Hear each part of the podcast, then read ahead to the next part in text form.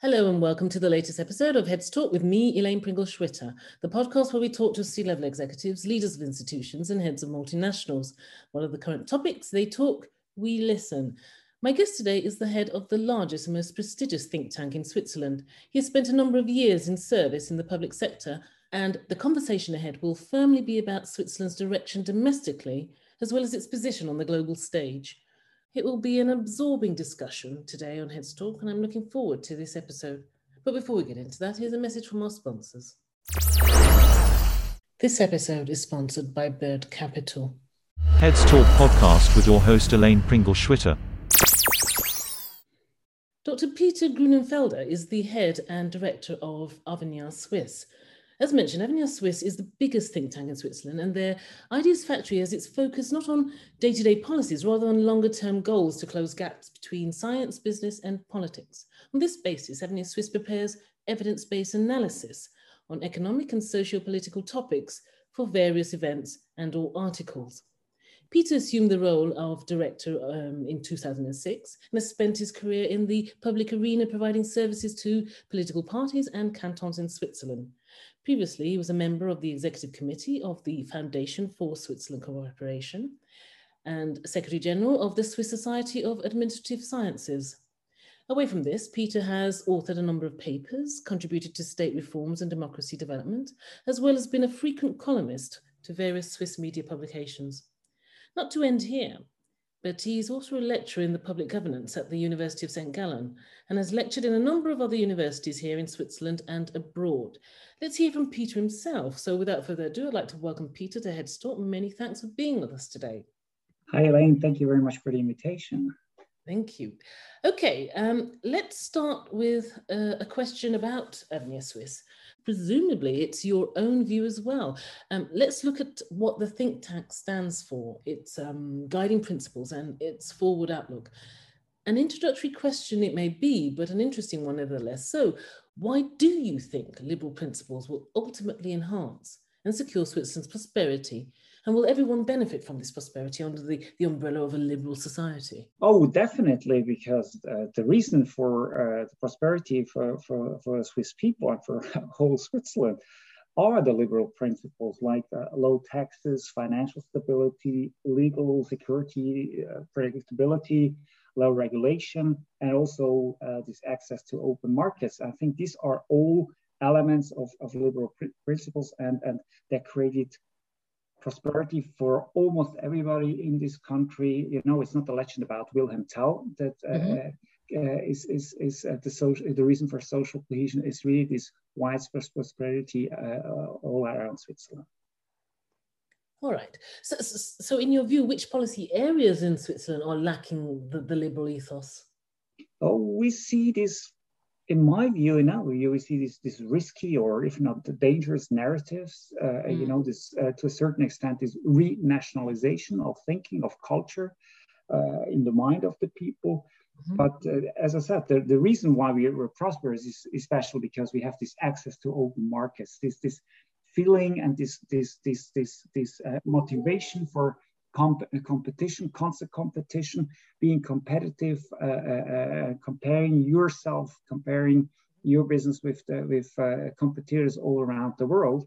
And, and, and more and more what we see, you know, is in this country is status quo oriented. Um, all the, probably this is the reason why we're so prosperous, but mm -hmm. people don't want to move anymore. Uh, politicians don't want to move anymore. They actually administer uh, the present, but they don't look anymore into the future. Mm. Okay, okay. So with the next set of questions, um, I'd like to um, broadly and briefly look at Switzerland's domestic situation before we go into its relationship with the EU and the rest of the world. Mm-hmm. Um, please tell me, what future challenges do you foresee in Switzerland that will impact equally on a, a socio-economic and a socio-political level? And how is Switzerland preparing and planning for this challenge? First, what are the future challenges? Uh, within Switzerland, definitely it's a demographic situation. Uh, thanks God, we have uh, one of the top life expectancies uh, uh, on a global scale. I mean, uh, we all get at least 85, 86 years old, but it's not solved at all on the political level. You know, the whole pension fund system, mm. that's, that's one of the reasons a second, a second uh, big challenge we see, um, big government in Switzerland also exists and is expanding, uh, uh, which creates also risk for, for taxpayers. Like uh, we have so many state-owned enterprises, um, also especially in the energy market, but also in the in the banking sector with the state-owned uh, banks. I think there we have uh, we have to to radically we have to to find some flexible solutions. We have to find some liberal solutions. Mm-hmm. Go, uh, be, uh, privatization, but this is a taboo within Switzerland. Privatization, although it's mm-hmm. absolutely mm-hmm. necessary. And the third uh, point we already discussed is how do we handle in the future our relationship to the uh, European Union, by far the most important market, and we, we also see geopolitical shifts. Uh, mm-hmm. you know, this increasing conflict between the United States and, and China. Um, we do good business with both countries, uh, but it is, this conflict is increasing. What it will be the impact on Europe? What will be the impact on, on, on Switzerland? Uh, so far, uh, the Swiss federal government didn't give uh, an answer so far that was convincing. Okay. Um, now this, um, I read somewhere that this is the case here in Switzerland, and I'd love for you to enlighten my listeners to this piece of information. It's about Swiss public opinion, the current public opinion versus the, the Swiss politicians. Um, are they contrasting views on the EU or how the EU is seen or received when you look at the opinions of the Swiss people to that of the Swiss politicians? If yes, why is that? Well, Swiss people, and, and, and it's, it's really a, a, lovely asset in uh, my, my home country. This is a country of direct democracy, and, and Swiss people are usually very pragmatic, also when it comes uh, uh about the relation uh, uh, Switzerland to, towards the European Union. And so far, I think more than a dozen, more than a dozen referendum or public quotations Mm-hmm. And, and the vast majority, already 90, almost 90% of Swiss people say yes to the bilateral uh, uh, uh, relationship with the European Union. And now we have this institutional framework agreement. Uh, the Swiss government said we don't sign it. We, we don't want to go on further with the negotiations. They didn't even uh, allow Parliament uh, to bring in their, their voice, and they didn't even uh, allow us Swiss people uh, born in a direct democracy, and we can say yes or no to almost everything, even to the, the horns of the Swiss cows. And why are we not allowed uh, to say yes or no to the future relationship with the European Union? This is not in the tradition of direct democracy. Actually, uh, it's not direct democratic government uh, that we actually uh, are used uh, to, to, okay. to play with. Okay, but sticking with the point you, that you talked about, and let's actually go into some details now, moving into Switzerland's relationship with the EU. You recently talked about the the framework agreement. I think that was that was May, um, and and it's collapsed. So, what scenarios lie ahead? What is your preferred strategy that you, Peter, would propose in this impasse? Well, it collapsed on the government level. Uh, and there are um, legal discussions whether it's uh, the competence of the government uh, itself uh, to decide on, a, on a, such a heavy topic like that. So mm-hmm. the, I think the discussions will go on, and, and, and, to be to be very honest, from an economical uh, standpoint, there wasn't, there is no better uh, uh, um, scenario or no better strategy than the institutional framework framework uh, agreement. Uh, but well, uh, now it's, it's it, it, it, was stopped. It was it, it, was stopped by by our government, by the federal government. Okay, but I, I, think well, what what what are uh, what are alternatives? For example, there's discussion about a free trade agreement mm-hmm. with the European Union, but you have to realize that we don't have a, a MRAs, a mutual recognition agreements. So we have more bureaucracy. Um, uh, we don't have any more the uh, free movement of persons. So it's, it's, it's clearly a disadvantage. Uh, so I think from foreign economic policies, uh, we should have a dynamic relationship with the European Union. And uh, as I said, this institutional framework agreement was the basis for it. Uh, and, and, and now we have these disadvantages also as a, as a, as a, as a business hub because mm-hmm. this unhindered access to the European market is not definitely uh, agreed anymore or guaranteed anymore the next few years. So what we uh, need to do to, to still to, to stay in a, an attractive uh, business location, we have to do uh, reforms within Switzerland.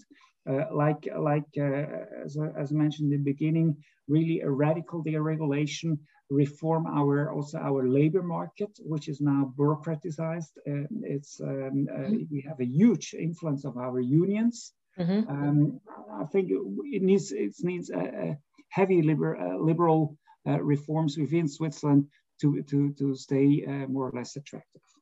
Okay.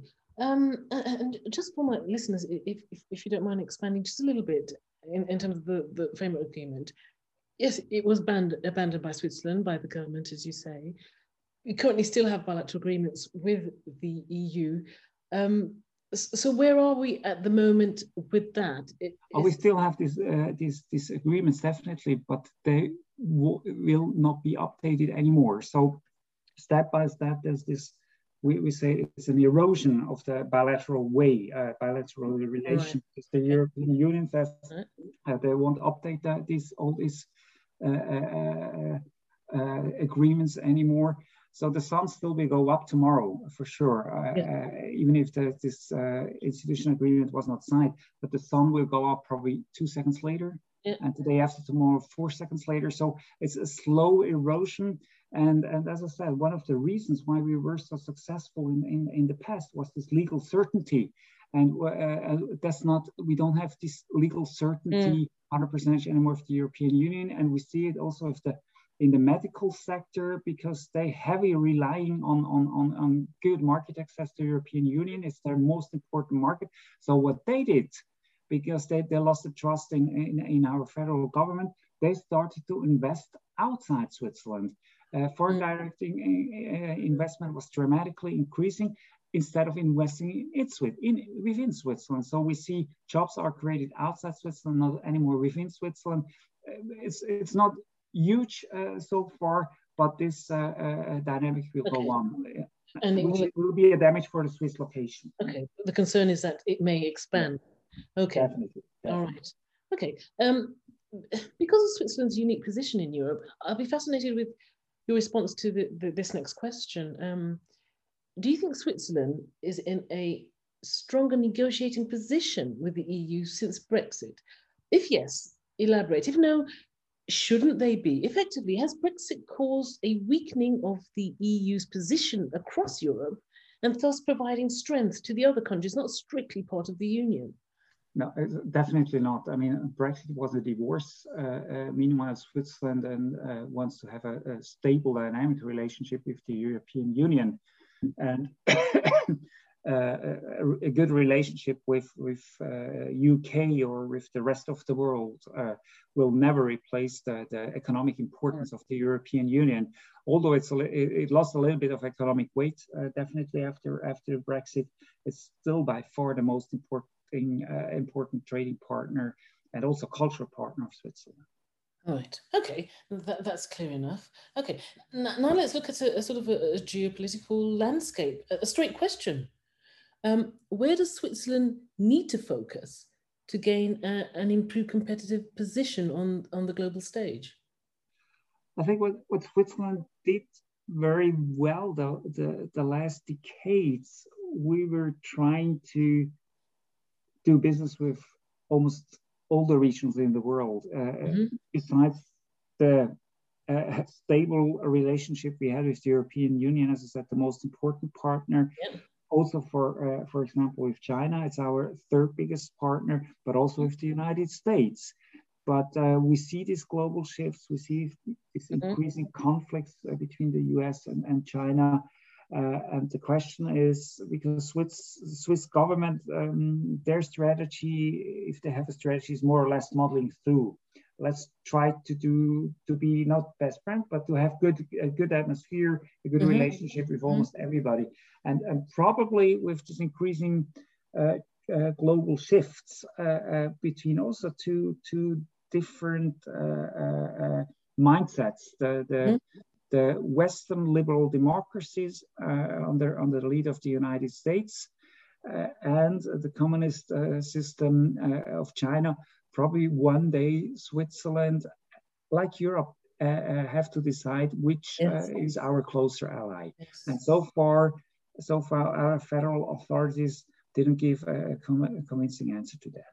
All right, and we will wait and see how soon that will come. Okay, on Heads Talk, we usually end on a um, forward-thinking note. Let's look ahead here. Switzerland has had a long-held position as the negotiator between various powers.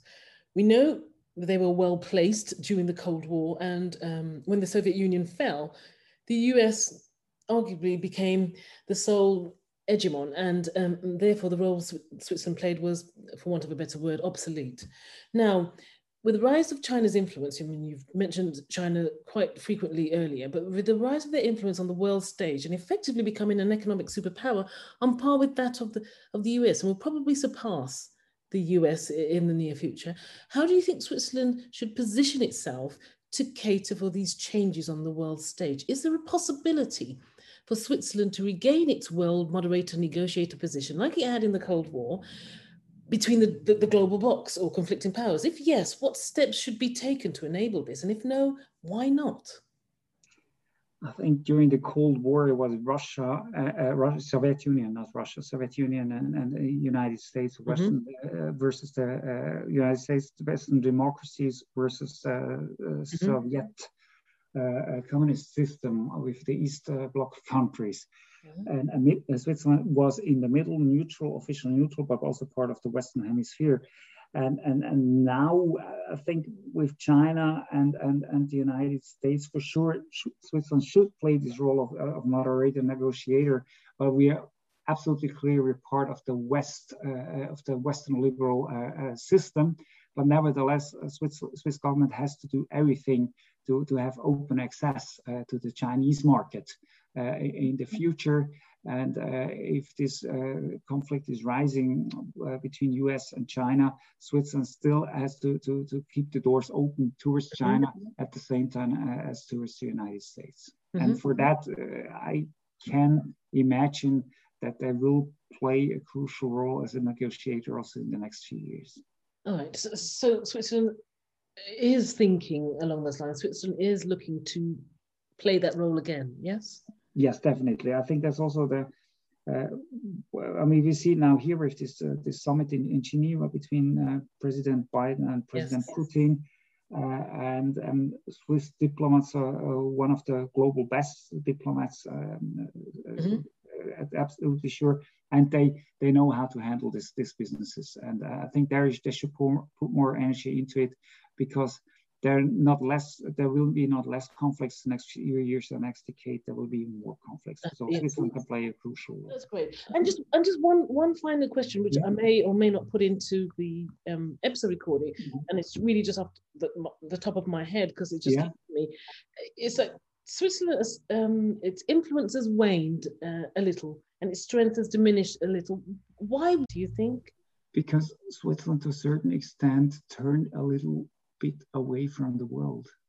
Mm. which, which, which is which is horrible. I mean, I mean, uh, Switzerland has a, a, tradition of being open, and and this renationalization in in, in mind and culture mm-hmm. started here, not in in the UK. So mm-hmm. these neo-national conservatives are such a strong power in Switzerland, and also the the, the, the unions are really ultra conservative, mm-hmm. also national conservative. So this this um, not very healthy combination on on both sides of the political spectrum. But what what interests me is that normally when something like that happens, it's because there's a sort of an, an, an economic decline and people looking to blame something. But that's not happening here in Switzerland. So it's kind of strange that this is rising but yet uh, no, it's, still remain, I mean, uh, no, we, as, I think I said it during the, the talk, we, we are administering the, the, the present, but we don't create any more, much more new value uh, when you look at economic data. Uh, um, but we shouldn't compare with neighboring countries. I mean, France is not doing a better job than, than we do. Mm-hmm. But I mean, the, the new driving forces are the Asian countries and they're far, far uh, way ahead of us. Yeah. Mm. Mm. It's, it's, sort of like very old. Yeah, we, lo- we lost a little bit of ambition in Switzerland. Yeah. Yes. Yes. Yeah. But it's you know it has an opportunity as we talked about. It has an opportunity to regain a certain position on the world stage, yeah. and it'd be great if it takes that position up. Yeah. Okay, um, I won't take up any more of your time. I was just curious about that, and it just came into my head. So I won't take up any more of your time. Peter Grunenfelder, fascinating discussion today. Many thanks for your time and insights. Thank you, Elaine. Thanks for joining me today on this episode of Heads Talk. Don't forget to subscribe to the show via my website, elainepringle.com forward slash Heads Talk, or wherever you get your podcasts. Finally, I'd like to thank our sponsors, guests, and you for helping to make the show possible. Please join me next time where I'll be featuring more executives, decision makers, and heads of multinationals.